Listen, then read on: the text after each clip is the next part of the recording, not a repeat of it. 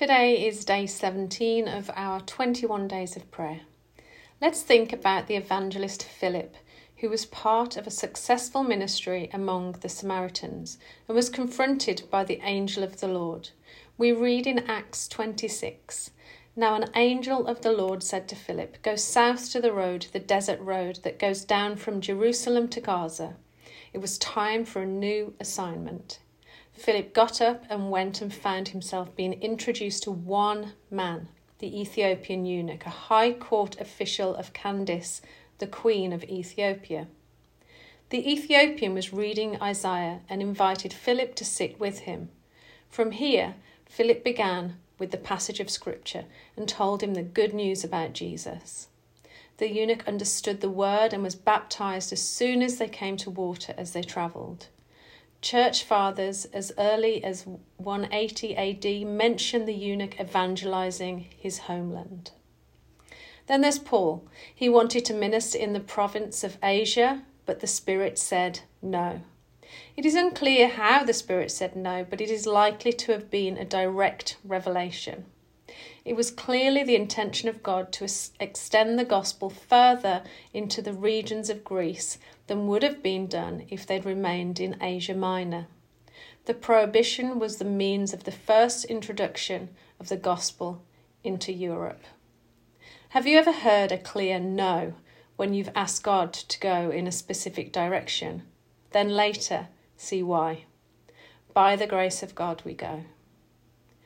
Paul and his group obeyed and went to Troas, and during the night, Paul had the vision to go to Macedonia instead. So much fruit was borne from listening to his redirection. Both Philip and Paul were obedient to the direction of the Spirit, born from taking time to listen in prayer.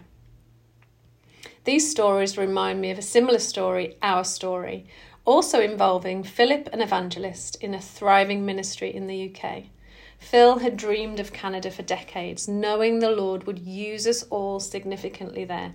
Meanwhile, I didn't want to hear about Canada as I was loving my job, where I lived, my friends, my family. But then one November evening in 2009, as I prayed, the Holy Spirit spoke to me. It's time for Canada. And I knew without a doubt that this was God's kingdom purpose and said yes. We moved six months later and have been in Kelowna for 12 and a half years, still saying yes to God's call in Canada. I hope these examples of direction today encourage you to listen specifically for direction from the Holy Spirit. He wants to guide your steps. Jeremiah 6:16 This is what the Lord says Stand at the crossroads and look ask for the ancient paths ask where the good way is and walk in it and you will find rest for your souls Let's pray. Lord, thank you for guiding and directing us when we live a listening life. Your word says, Since we are living by the Spirit, let us follow the Spirit's leading in every part of our lives. Help us to live by the Spirit for your glory. Amen.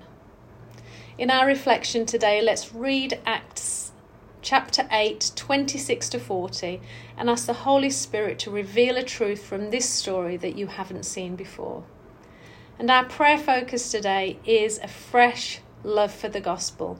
Let us be praying for boldness and courage to share his love.